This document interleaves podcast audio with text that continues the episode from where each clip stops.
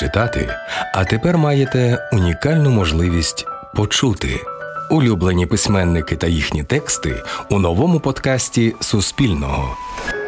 Юрій Андрухович і його радіо. Радіо я полюбив підлітком.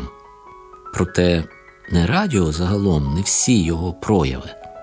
На ті часи цих проявів, якщо виключити вуличні гучномовці, було всього три.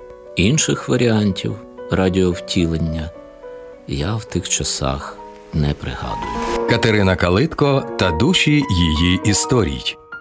Березень завжди тривожний і щемкий, ніби прочинені на тепло шпитальні вікна, ніби рани, які вперше по довгому часі звільнили від бинтів.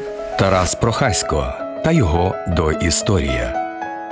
Для краю, чиєю головною ознакою стали непостійність і постійна змінність ладу, все, що стосується залізниці, має особливе значення, яке виходить далеко за межі її звичайних функцій. Софія Андрухович і те, як влаштовано цей світ.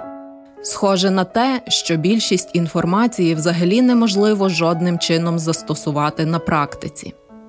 Її не завжди навіть проаналізуєш, не завжди зробиш із неї висновки.